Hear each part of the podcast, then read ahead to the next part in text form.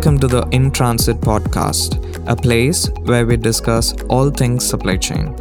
I'm your host, Vishnu Rajamanickam. In this episode, we are joined by Bill Catania, the founder and CEO of last mile fulfillment tech firm OneRail, to discuss the approaching peak retail season and how retailers can stay resilient in the face of changing market dynamics. Retail sales this year have been a letdown compared to the previous year as demand struggles to keep pace with consumers who are looking to spend more on services after a couple of years of overspending on retail. Challenges persist on the supply side too, with PPI numbers remaining high. Inflation is still a concern. Transport costs are above pre pandemic levels and fuel costs are on the rise a sizable portion of retail businesses still have issues with high inventory to sales ratios as stock turnover days exceed the pre-pandemic norm. This ties up capital and combined with overloaded inventories, it becomes a significant challenge for retail operations. Bill joins us this episode to share insights on how retailers can navigate these hurdles by delivering exceptional final mile fulfillment experiences. We'll touch on the importance of omnichannel strategies, the need to enhance demand forecasting capacities, and ways for retailers to remain competitive in this ever changing landscape. So let's dive right ahead into the conversation. Hey, Bill, welcome to the In Transit podcast. Vishnu, thank you. I appreciate it. It's, it's uh, great to connect with you again. Nice to have you here, Bill. Um, you're right on time for the peak freight season, or probably not, as the freight market isn't looking great today. Um, US retailers have ordered way less inventories this year, anticipating you know low consumer demand this uh, peak season.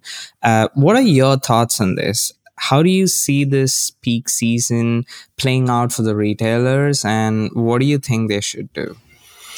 Well, yeah, it's a great question. You know, this, the, though it may be a bit soft, it's still peak season. It's still going to put stress on the supply chain.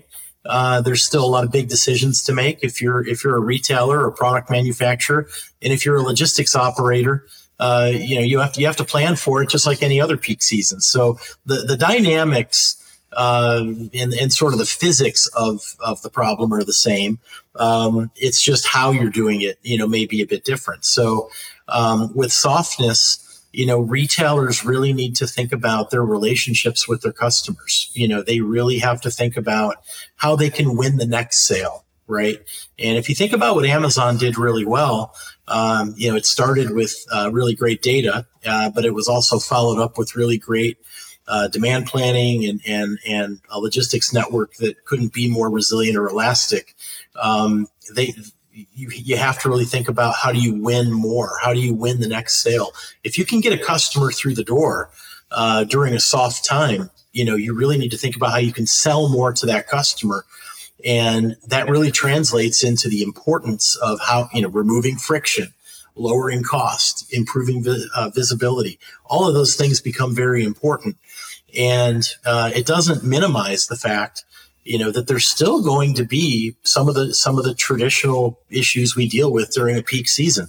You know there's been somewhat of a reset in how uh, a lot of the logistics networks are operating. A lot of them especially in the freight market uh, have made adjustments. Supply and demand is efficient. Uh, but when you get into the last mile market um, you, you know you have a little bit of a different set of circumstances because you don't have mature shipping lanes. You don't have the, the notion of a lane um, and you have a little bit more unstructured capacity. So being able to structure capacity, being able to make sure that you you know that you can extend uh, a service promise to your customer and then follow through with it uh, is part of that value equation more than ever. Totally. Um, I'd like to double click on the customer experience bit here, uh, but in the context of delivery speed, Bill. Um, so, how crucial is the pace of delivery versus delivery visibility to consumers? I understand that they're both pretty important last mile metrics, but do you see customers kind of tilting in favor of either of them? you know, there, there's a third component that I would argue is maybe even uh, coupled with visibility, the most important, which would be dependability. So it's really dependability and visibility are, are the two most important factors. Speed is always important. Um, being able, if you're a retailer or a product manufacturer, to align the service possibilities, the service levels that are available, to your customers is, is more important than ever. But being able to provide visibility to it and be able to be dependable, you know, do what you say you're going to do are, are, are by far the two most important factors. Got it. Um, I wanted to extend the conversation on the retailers and the fulfillment experience, but by uh, discussing about inventory planning, which I believe is on the other side of the spectrum, right? So I guess it's quite challenging right now to plan for inventory because, you know, e-commerce is in the fray. Um, there's a lot more packaging involved compared to physical retail. There's so much more. Uh, there's a significant increase in the need for storage space, and since storage capacity isn't cheap or it isn't that available, it kind of creates quite a problem with planning. And it doesn't just stop there, does it? Like consumers today demand more product variety and that means retailers have to stock more SKUs and that makes, you know, inventory planning that much more harder. So I would have taken a while to come to the question, but what do you reckon, Bill? Um, how can companies improve their planning and also, of course, their uh, demand forecasting capacities? Yeah, that's that's an excellent question. So if if you really uh, sort of ask the five whys, right, and to get to the root cause of the problem. Um, and and it's not it's not that the problem is a symptom of a bad habit or, or an inefficiency. It's a symptom of transformation. So if you think about uh, omni-channel itself, omni-channel creates the need to have decentralized inventory. So if you go back to sort of uh, a multi-channel world where you had bricks and mortar stores and you have DCs, you know the DCs they, they can fulfill the e-commerce orders, uh, and and the bricks and mortar stores can fulfill product out the front door. Uh, that's not the world we're in anymore. You know we're living in a world now where it all has to be synchronous, right? It all has to work together, it has to be fluid, and as inventory has become decentralized, meaning uh, inventory is being fulfilled out of the store for an e-commerce order, not just e-com uh, via parcel, but delivery, you know, home delivery. That that's introduced a whole nother uh, array of problems for retailers and for shippers in general. So that decentralization is is is key, and then yes, variety is key. So so customers want more selection than ever. They want fast, efficient, uh, affordable delivery and, and shipping. So to do that puts a lot of pressure on a store, a lot of pressure. So if, if you kind of go through that thought process, it creates more than ever a, a dependency on inventory visibility. You have to see where the inventory is at all times. That's the first thing. And, and you'd be really surprised how many retailers and shippers really don't have visibility to their inventory in real time, or if they do, it's not synchronous with with what's being sold out the front door. So you can have e-commerce orders happening in one stream of transactions, and uh, call it bricks and mortar transactions happening at the point of sale. And sometimes those two things don't talk right? And that's a that's typically a function of maybe two different OMSs, could be two different inventory management systems. That's not uncommon. But then when you really, if you really want to compound the problem, uh, there's not enough communication, or in, in most cases, you know, 80% plus of the circumstances, the transportation system that's that's executing the shipping doesn't always have real time visibility to where the inventory is. So the inability to rate shop transportation to find the lowest cost, most dependable path doesn't exist. Um, there's sort of a, a, a, call it a static process that says if Vishnu is in, a, in zip code A and store is in zip code Y, that's the closest store, then that's where you must fulfill the inventory from. And that's really the wrong way to do it. You know, you really should have a fluid view of your, your inventory such that it picks the inventory from the right place at the right time uh, that's most efficient to fulfill to that customer. And what we see are a lot of baskets that are abandoned in the e-commerce experience because a customer might want to buy 10 things, but the OMS is saying, well, only nine of those things are in stock at the store that's closest to Vishnu. Uh, in that case, there's no there's no solution for that for that order, and it just cancels the order. And that, believe it or not, is is the is the rule, not the exception right now. So it's really a triangulation of variables of inventory, of consumer, and transportation that all have to work in real time, synchronously, to to to be able to optimize that inventory problem. Um, there's a lot of product that's getting left on the shelf because it, it's losing in that equation, and it's making it even more difficult for retailers uh, to provide the selection and the dependability and the affordable shipping because it's a virtuous cycle of problems.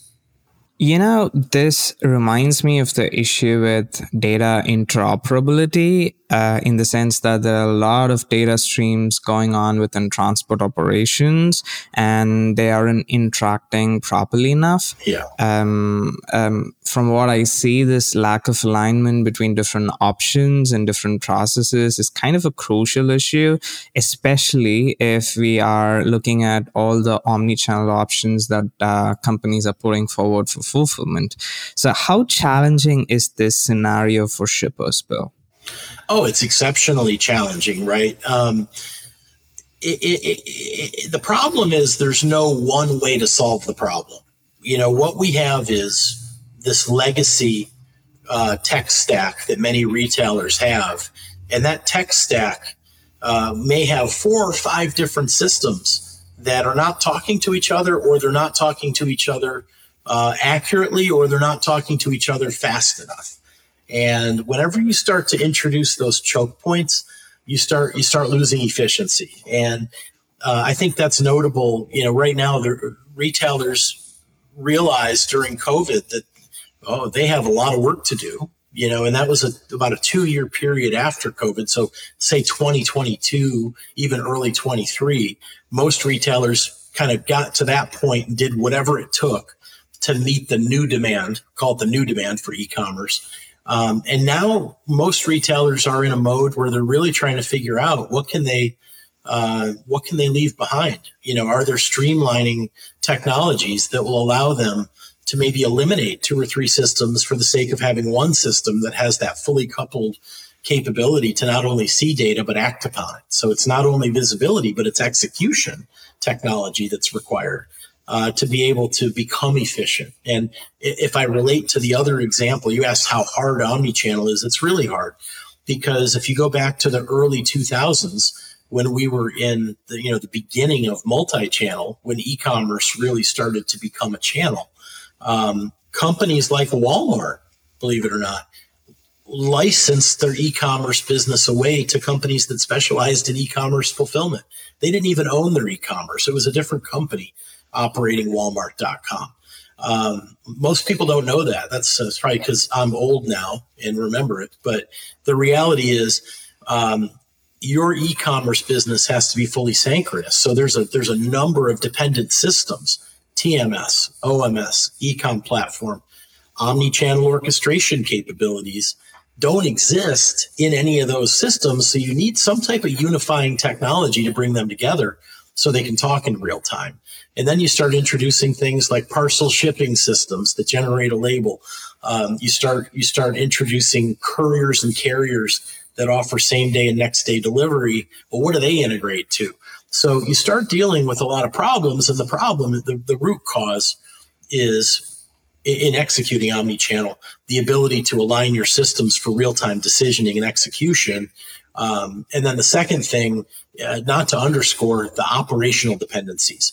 That's one of the things that we see uh, as being one of the biggest risks to omni-channel is how do you get your whole company to align operationally down at the store level with the store being able to fulfill orders uh, that's a big challenge operationally, especially when you start talking about a thousand, two thousand, five thousand, fifteen thousand stores.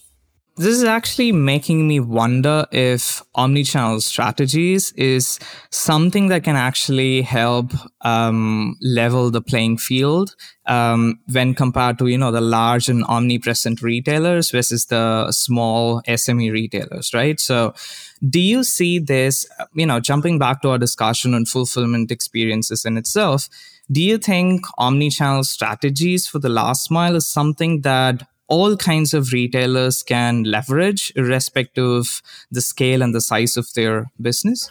I absolutely do. And, you know, I could make a case uh, either way. I think it's actually more challenging in some ways for bigger retailers because they have more uh, gravity to fight, right? They have more change management to deal with. Their capex is so much bigger. If they, if, if they have uh, 20,000 shopping lanes, versus none, right? If you're if you're a Shopify retailer, if you're pure e-commerce, or even a small retailer that might only have hundred stores, ten lanes a store, you know, a thousand shopping lanes. So the more capex, the more complexity. Um, the answer is yes. You know, the, the complexities are, are, just different, right? whether you're a large retailer or a small retailer. What it really comes down to is the commitment to change. You know, you have to make a commitment.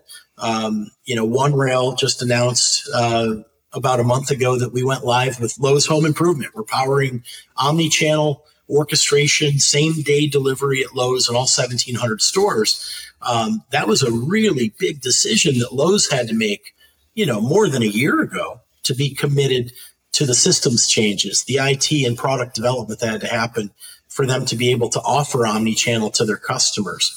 Um, the the selection process of finding a partner like OneRail that can really streamline that that that capability set and deliver it to them along with the capacity right? We're bringing our 12 million driver network to the table to be able to ensure that same day delivery can happen. Uh, and then and then the most important part I'll, I'll say it over and over again is the focus on change management in the store. Now all of a sudden there's a different way that products are picked and packed.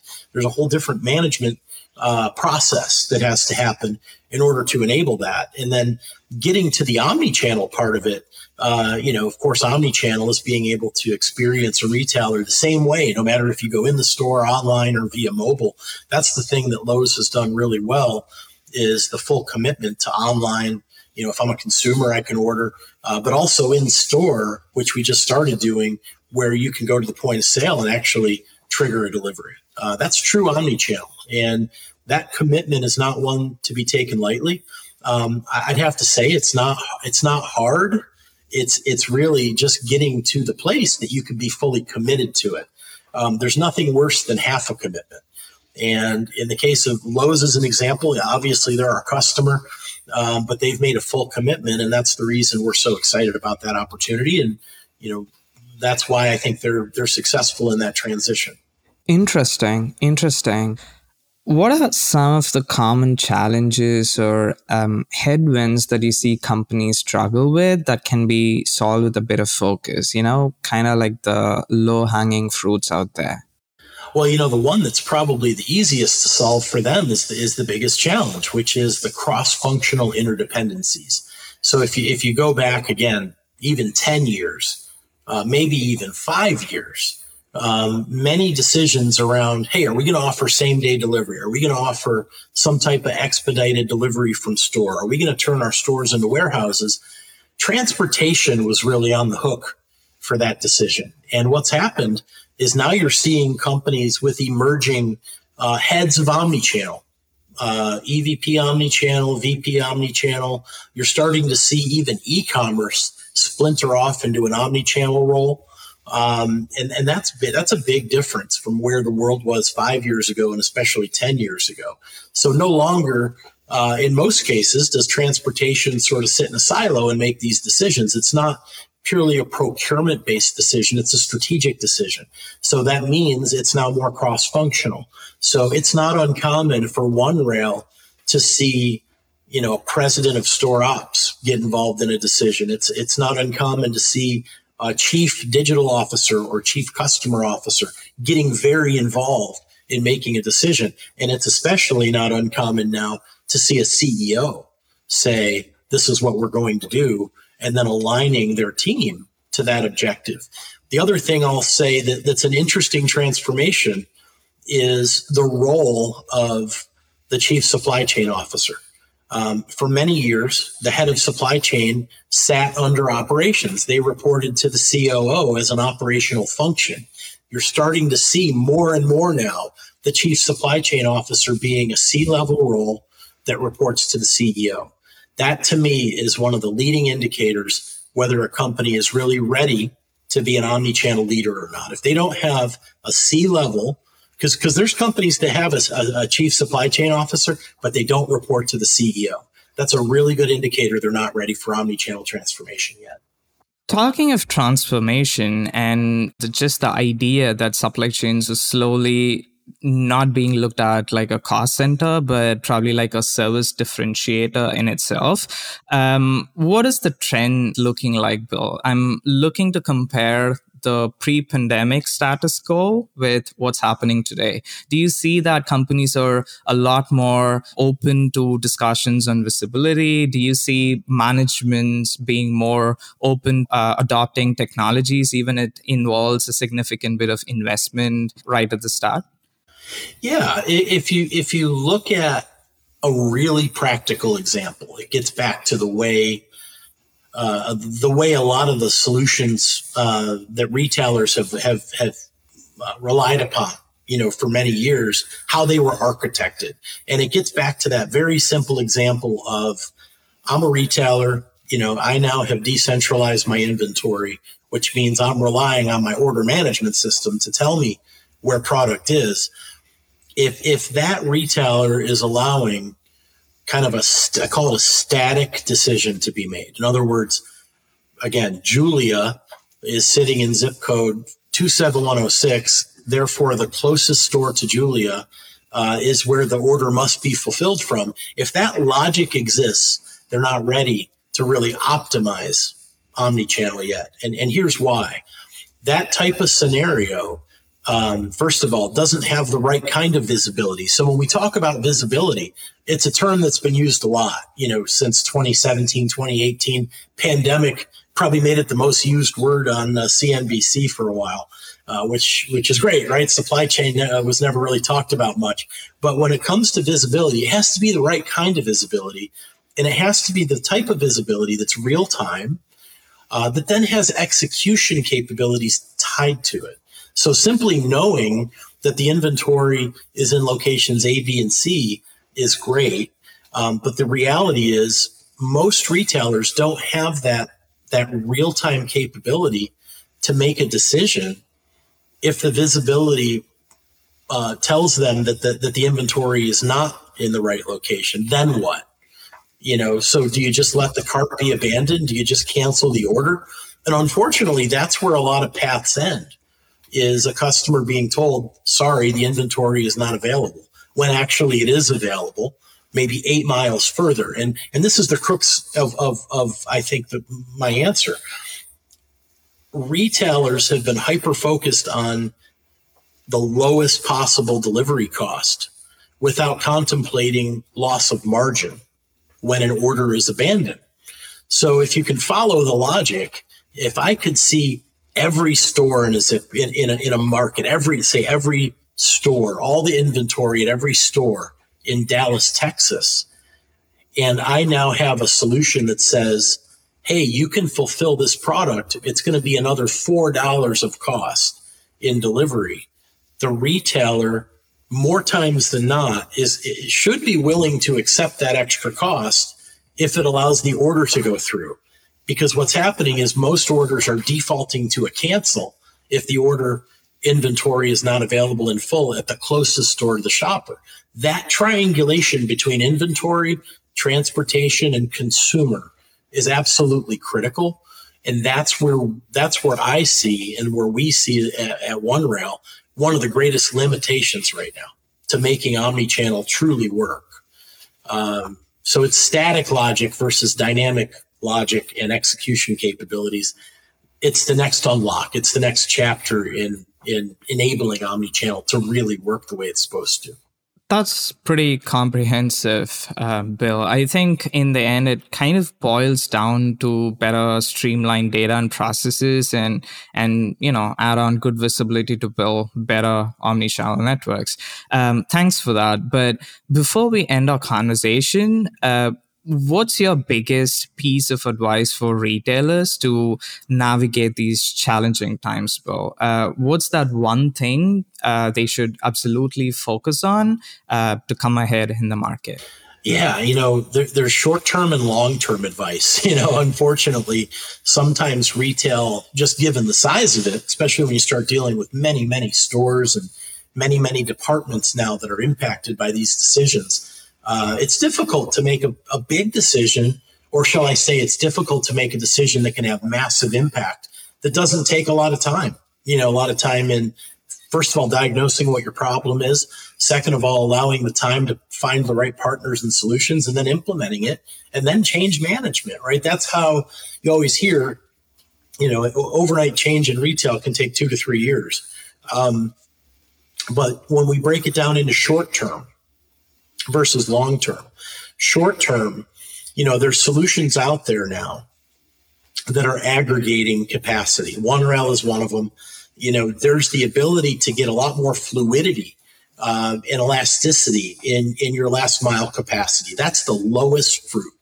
That's a solution that could be ready in one, you know, in a month, you know, with very little tech lift um, to be able to offer more fluidity uh, and, and, that's something that exists today without having to get uh, you know, Congress involved, if you will. Um, but the bigger decision is, you know, how can you streamline your tech stack? Um, if you look at tech stacks and you look at the different systems that enable e-commerce specifically, they're very linear. And that's the problem. They're very linear and they're very sequenced. And the reality is they need to be nonlinear and they need to be more vertical in real time. So solutions need to operate like this, not like this, because that's this is how commerce operates now. That's what omnichannel is all about. It's it's it's more of a vertical uh, uh, capability stack. So understand what's holding your capabilities back, reverse engineering that. And you know what? There may be three, four, five different things you don't even need in your stack anymore. So that rationalization is not easy but it takes a really close look at how do you streamline that stack? Because the more you remove from the stack the more single source of truth you have the more uh, accuracy and speed you have uh, and, and it gets you to that outcome of, of really fluidly being able to execute an omni-channel strategy. And then the third thing i would say it kind of relates to the first thing I, I, I led with which is the low fruit is a multi-carrier strategy. There's nothing that'll hold back omni-channel more than a single carrier strategy. Um, and, and when we see that, that's typically endemic of transportation, you know, really probably having a little too much control over an omni-channel decision. And, and typically it means that there's not enough strategic uh, uh, minds at the table across the company. So if you if we find companies in a in a single carrier type strategy mindset, we move on to the next company. It's that simple. So really, get strategic around multi carrier uh, mindset. That's what's going to unlock the fluidity and elasticity you need to execute today better, uh, more accuracy, lower cost. Uh, more options for your customers, which is, is what they are looking for. But the harder decisions, the longer term decisions, you have to get real introspective about what you're trying to do and then how do you rationalize remove different elements of your tech stack upgrade to some of the newer technologies that are out there that are api driven and cloud driven versus on-prem we still see on-prem shipping uh, platforms which is mind-boggling in 2023 um, so that, those are some of the things that I would I would say. And then the, the last thing I know this is four. I said I'd, I'd have three um, is returns. Well, you just cannot uh, say enough about returns and, and the fact that that's the next big problem. Um, having a fluid returns process where a customer can return to the store or return to a return node or even offering the ability to have returns picked up from a customer. Um, it's why some of the leading e-commerce platforms have done such a great job uh, companies like Wayfair and of course Amazon, Walmart's done a great job with returns. Returns are the key to success. Once you get past how to make it go forward, you got to make it go reverse. And and customers are really looking at returns policies when they're deciding if they're going to buy from you. You know, that's something customers have become very intelligent around returns platforms. So that's the last thing I would say. If you can make it go forward, that's great. You got to make it be able to go in reverse as well.